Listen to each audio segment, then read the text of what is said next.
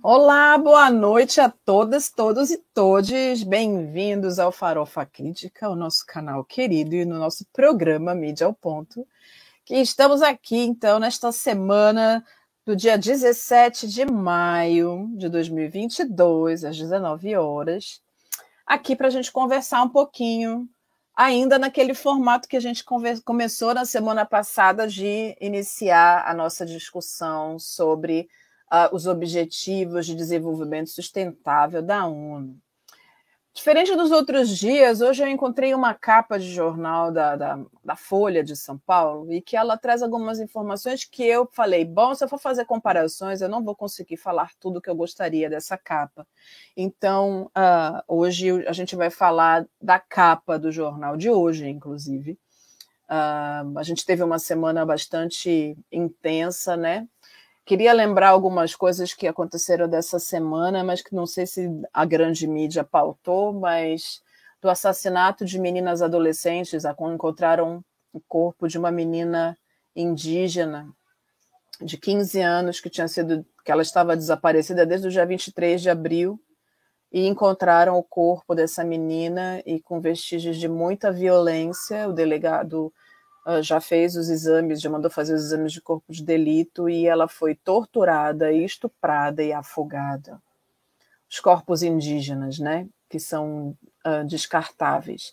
Também circula nas redes sociais, no Instagram, um, um vídeo que lembra o nosso atual presidente da República dizendo que não existiria não, nenhum centímetro de terra no Brasil seria... Um, Uh, teria certificação para comunidades quilombolas e comunidades indígenas. A gente está vendo o assassinato, o extermínio dos povos, dos povos indígenas no norte do nosso país, na região centro-oeste, na região norte do nosso país. E a gente continua vendo também esse homem ainda com um número grande de pessoas apoiando essa violência absurda. Hoje a gente, então, vai começar a falar sobre um pouquinho sobre qual é a O D S número dois, né? Gui, por favor, meu querido, boa noite, coloca para a gente, então. A O D S número dois, o Objetivo de Desenvolvimento Sustentável número dois da ONU, e que faz parte da Agenda dois mil e trinta, ou seja, até dois mil e trinta, o objetivo é erradicar a fome, alcançar a segurança alimentar, melhorar a nutrição e promover a agricultura sustentável. Quando a gente fala sobre a questão de agricultura sustentável, segurança alimentar e erradicar a fome, a primeira coisa que me passa pela cabeça é, a, é a, o processo de... Pode colocar a próxima, Gui, por favor?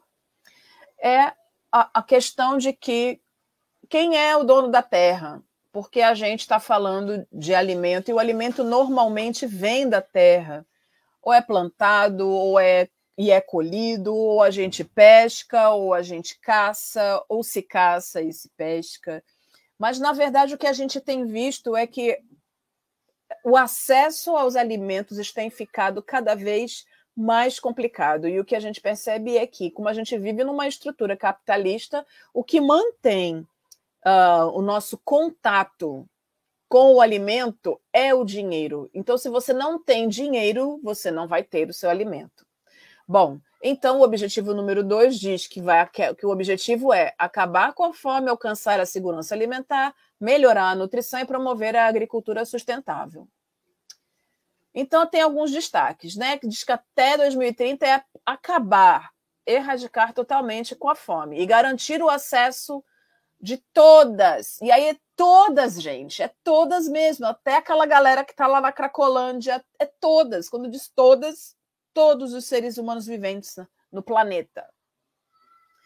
Uh, principalmente as pessoas pobres em situações vulneráveis, incluindo crianças, a alimentos seguros, nutritivos e suficientes durante todo o ano, não é só na entre safra ou na safra, é o ano inteiro. É de dia primeiro de janeiro até o dia trinta e um de dezembro, em todos os anos. E a gente está vendo o quê?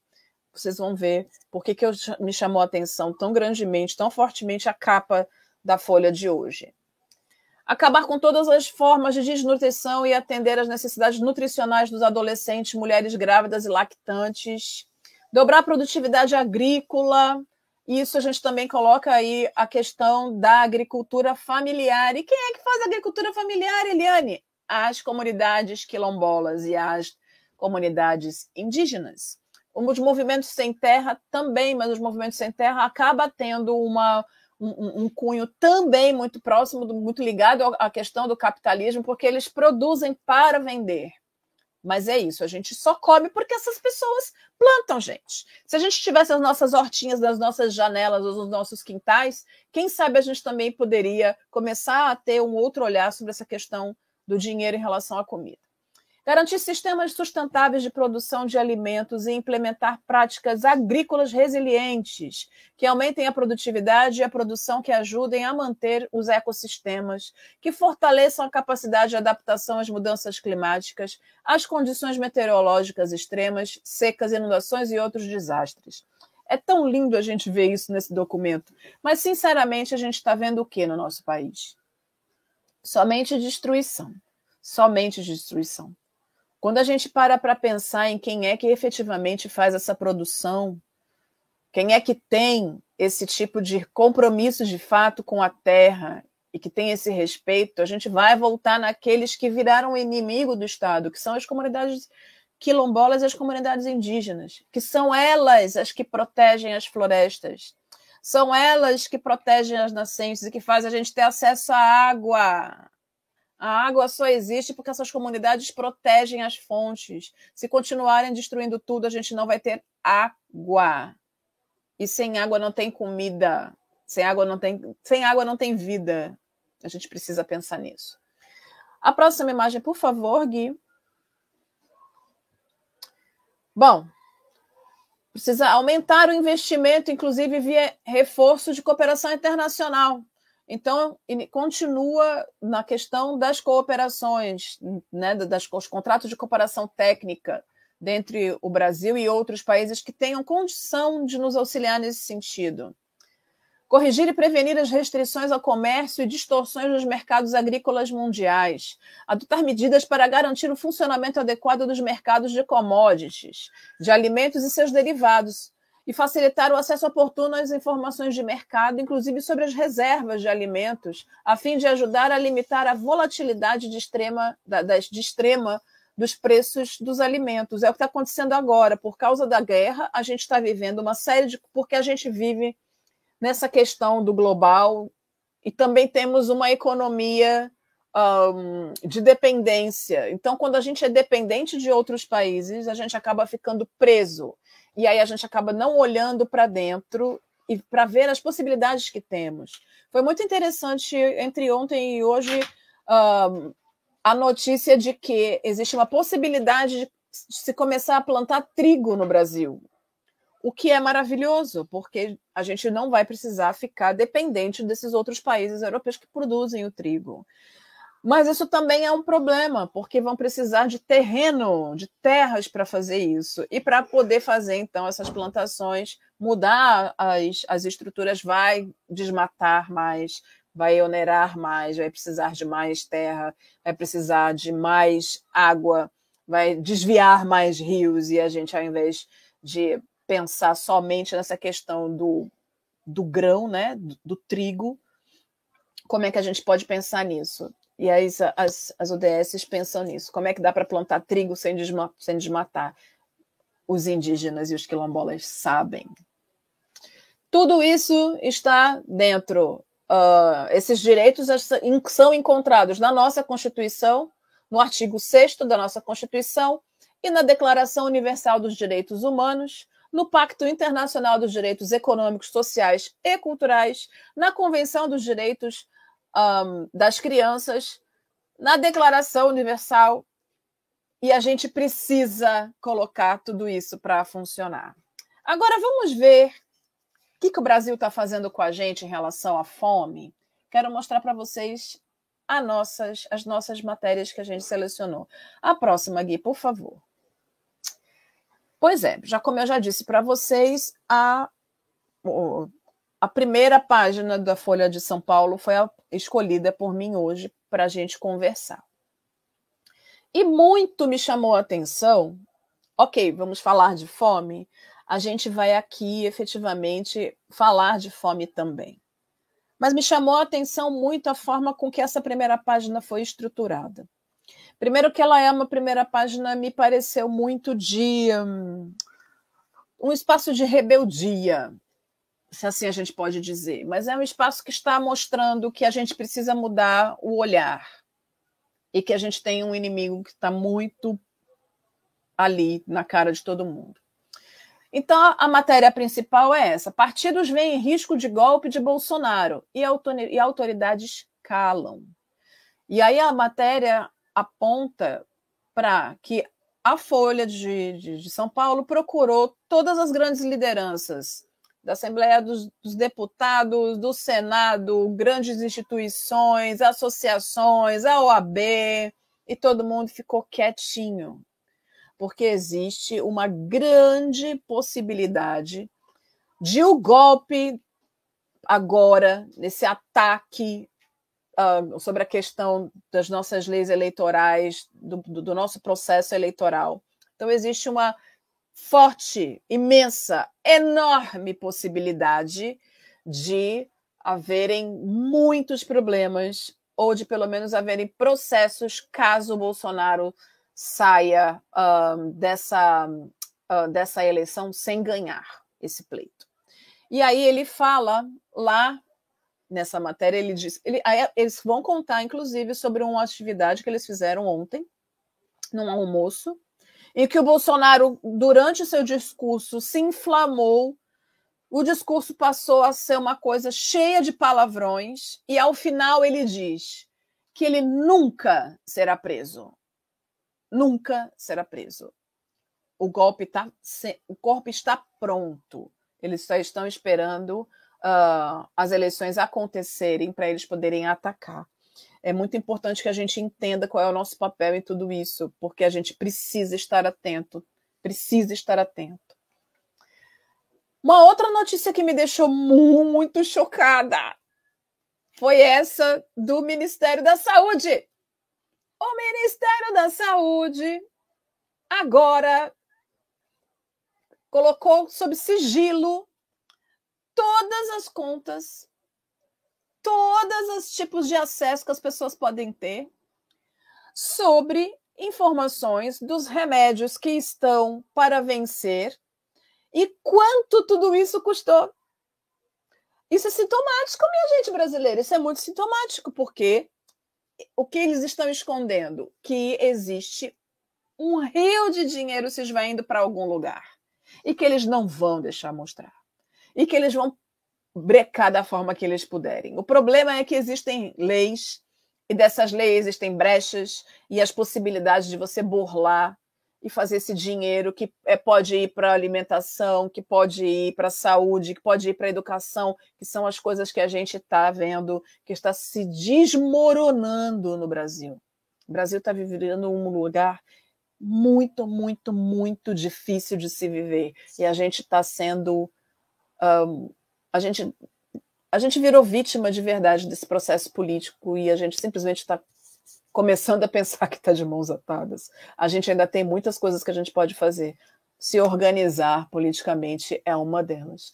Mas é isso. Então, o general da reserva, o nosso ministro da Saúde, uh, Hidalgo Fernandes, resolveu, obviamente, que, ao pedido do nosso presidente da República, colocar tudo em sigilo para que ninguém fique perturbando. E aí ninguém que a gente está falando, quem é? Nós, os jornalistas, porque a gente está fazendo um bom trabalho e incomoda muito profundamente essas pessoas, não é mesmo? Ai, que desespero, minha gente. A próxima, por favor, Gui. Olha, essas duas imagens, hum, elas são muito importantes e me chamou muita atenção justamente porque uma fala de de uma miséria ligada à questão da saúde pública e a outra tentando fugir de uma miséria relacionada à questão dos empregos. A primeira foto, essa que vocês estão vendo, que tem arvorezinhas no entorno, é a, o fluxo da Cracolândia, que, foi, que migrou de um lugar do centro de São Paulo para a Praça Isabel, Princesa Isabel, também ali no centro uh, de São Paulo.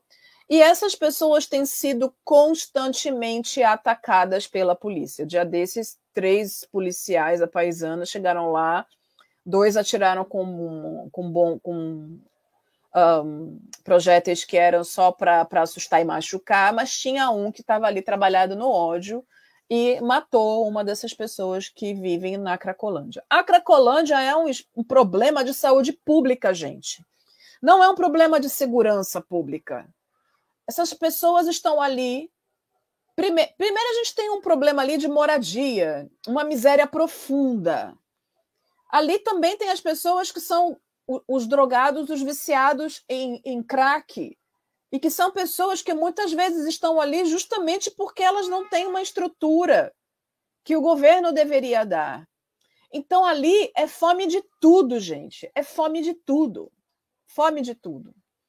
E a gente vê, então, essas pessoas no centro de São Paulo, ali, apavoradas, sem ter para onde ir, e ali buscando apoio um no outro, porque são pessoas doentes, e vamos e convenhamos, se alguém aqui, em algum momento, for é, tiver curiosidade de conhecer um espaço que eles chamam de abrigo, vão, para vocês verem o tipo de situação que essas pessoas são Uh, expostas dentro desses abrigos. Não há humanidade nesses espaços. Não há um tratamento nesses espaços. Essas pessoas, são, se elas são tratadas como bicho na rua, elas são tratadas como bicho duas vezes nesses espaços e ainda precisam ser gratas. Por isso elas preferem ficar na rua. Mas tratar com a violência que elas são tratadas é impossível também. E como as O D S dizem, todas as políticas têm que ser para todas as pessoas, absolutamente todas as pessoas, daqueles que vivem na rua àqueles que vivem no palácio. É necessário que a gente olhe para todos com a mesma humanidade. Volta, por favor, lá, Gui, naquela mesma imagem. Quero falar desse, a outra, desse outro tumulto. Essas pessoas todas que estão na outra imagem são pessoas procurando emprego, porque elas ainda têm alguma estrutura, diferente dessas pessoas que estão na Cracolândia, mas que elas precisam comer. Elas precisam pagar seus aluguéis para ter onde viver. São Paulo vai começar a ter aquela, aqueles frios enormes, absurdos. Como essas pessoas vão se aquecer? Se elas não tiverem minimamente condição de pagar sua conta de luz, pra, ou de pagar os seus, os seus próprios alimentos, de pagar a sua condução para trabalhar, de conseguir um emprego para ter condução para trabalhar. Essa fila imensa é justamente para conseguir esses empregos. Empregos que muitas vezes são uh, subempregos, pagando muito pouco, muito pouco. As pessoas estão recebendo menos que um salário mínimo para trabalhar quarenta horas semanais. Então, o que a gente vê é uma exploração, é a tal da uberização da força de trabalho. E quando a gente olha para essas, essas duas imagens, a gente vê pessoas, pessoas procurando, de alguma forma, matar a própria fome, buscando humanidade, buscando um espaço para poder viver e permanecer vivos. A próxima imagem aqui, por favor. Aí a gente vem para essas duas, essas duas notinhas que estavam bem pequenininhas na primeira página da Folha de hoje. E aí o que me chamou, uma coisa me chamou a atenção, que o único setor do Brasil que cresce nessa crise é o da agropecuária, que é justamente o espaço onde estão os, um, os aliados do nosso presidente. São os donos das fazendas, os donos das terras que querem que os quilombolas e os indígenas morram, porque eles atrapalham, inclusive agora, para fazer a tal da plantação de trigo.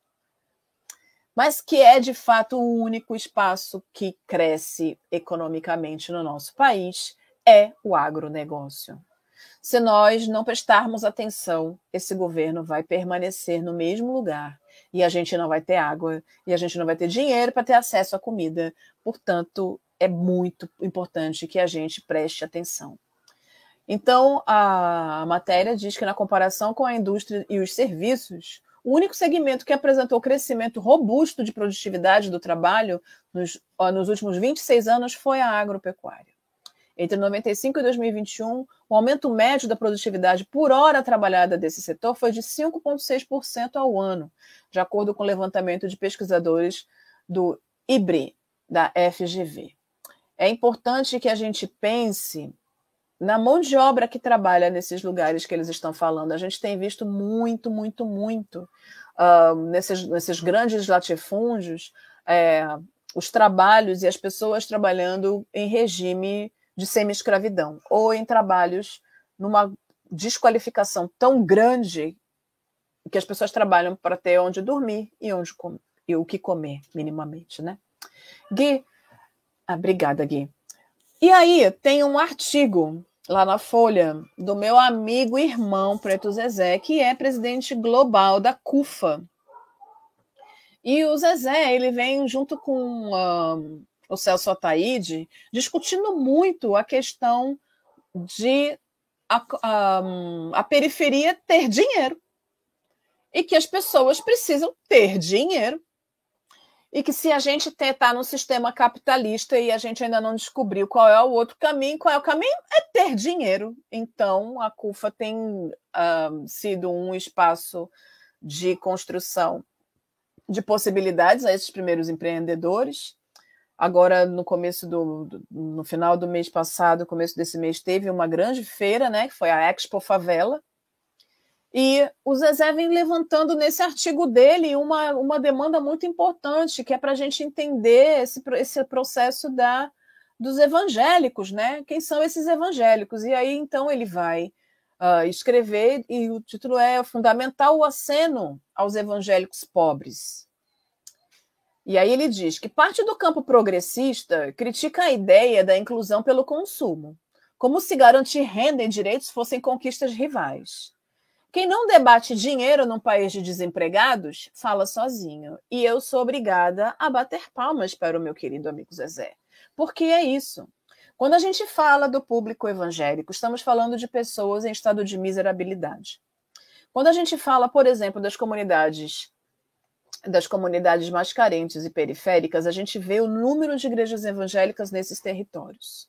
Muitas vezes essas igrejas, elas garantem para essas pessoas minimamente o que comer. Essas igrejas evangélicas acabam tendo uh, um papel social de aglutinar pessoas dentro da mesma desgraça, dentro da, da mesma sina, e fazendo com que elas tenham minimamente esperança em dias melhores. Acontece que a esquerda, uh, que jura que é progressista, e isso me, me causa algum uh, estranhamento, porque se a gente for pensar na esquerda, a esquerda de fato, uh, que é mais ligada à questão do socialismo, tal, não, não pensaria, inclusive, na questão uh, do, pro, do progresso. E a Jaquerê era a revolução, porque progresso é uma bandeira do capitalismo. Então, é importante que a gente pense nessas incoerências dentro dessa esquerda progressista. É bastante incoerente pensar nas duas conceituações. O grande lance é, quando a gente vê pessoas que estão sendo abandonadas, tanto pela direita quanto pela esquerda, elas se juntam. E no que elas se juntam, elas precisam sobreviver. E elas já entenderam que é o dinheiro que faz as pessoas sobreviverem. O que elas querem é só sobreviver. E aí, se você oferece para essas pessoas uma possibilidade de transformação da própria vida, elas vão ficar próximas de você. Enquanto a esquerda continuar dizendo que não é pelo consumo que transforma, essas pessoas vão continuar ao lado de Bolsonaro. Essas pessoas vão continuar achando que o agronegócio é pop, que o agronegócio é o caminho, que tem que matar indígena mesmo, que tem que matar quilombola, que eles só atrapalham o acesso às riquezas naturais do nosso país. Então, é muito importante que a gente pense, sim, como é que vai fazer para essas pessoas da periferia terem acesso a dinheiro e terem direito ao consumo? Como? É disso que trata o artigo do Zezé. Então, é importante que a gente veja esse, esse lado. Então, leiam esse artigo do Zezé, porque ele traz esse questionamento que muitas vezes me incomoda, né? Meu amigo, amo profundamente, mas tem umas coisas que a gente acaba discordando, mas faz muito sentido quando a gente pensa num olhar mais macro. Meu querido Gui, a próxima, por favor. Essa é uma dica revolucionária de esquerda que eu tenho para vocês de leitura. Essa é a nossa dica de leitura. Essa é uma publicação da Marcha de Mulheres Negras de São Paulo, que foi feita um, com o apoio da Fundação Rosa Luxemburgo, dentro do projeto Narrativas de Liberdade, onde essas mulheres negras trabalharam com a construção. O projeto Narrativas de Liberdade ele foi um projeto itinerante que trabalhava com a formação política de mulheres em seus territórios. Então, pela primeira vez, a organização ia aos territórios para dar a formação. As pessoas não precisavam vir até a instituição. Então, isso acabou fazendo com que uma outra demanda fosse gerada, que foi a demanda de uh, ensinar essas mulheres como se organizar. E aí, então, a Marcha de Mulheres Negras uh, elaborou essa cartilha, tá? E as mulheres, e foram três mulheres incríveis que organizaram essa, uh, essa publicação: Andréia Alves, Ana Paula Evangelista e Juliana Gonçalves.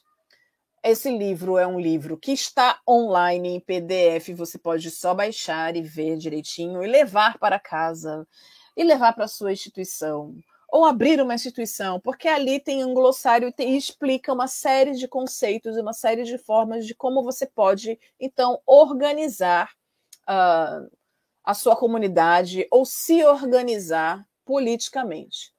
E aí, então, sobre a publicação, uma pergunta muito comum feita para pessoas que atuam na luta do combate ao racismo é: onde está o movimento negro? E a resposta é quase sempre a mesma: está em todo lugar. Estamos nas favelas e periferias de São Paulo, Espírito Santo, Sergipe, Brasília e Pará, enfim, nos rincões desse Brasil. Estamos no sertão da Bahia, de Alagoas, Maranhão, Piauí, Minas Gerais, no litoral norte, sul, leste, oeste, a região sul do Brasil. Sempre estivemos em movimento.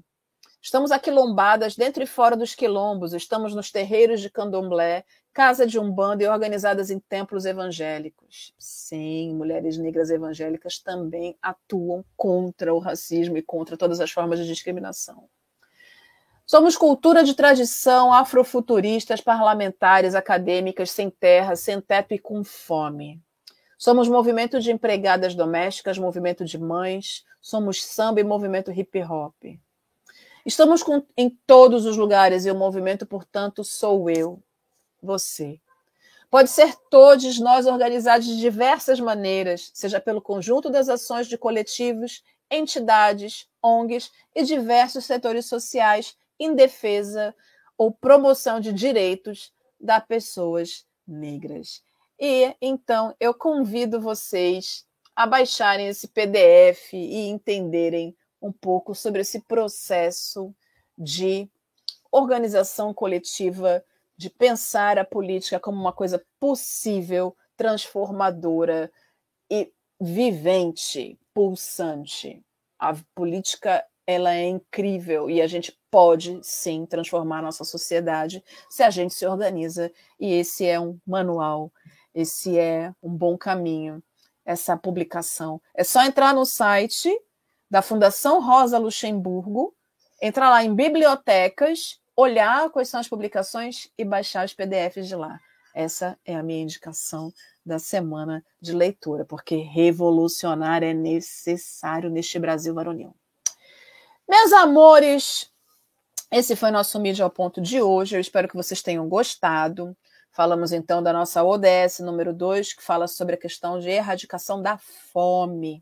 Na próxima semana a gente traz, então, a discussão sobre as matérias do nosso Brasil linkadas à, no- à nossa O D S número três, que vocês só vão saber na semana que vem. Eu espero vocês, então, no próximo Mídia ao Ponto. Beijo grande, uma semana linda. Até!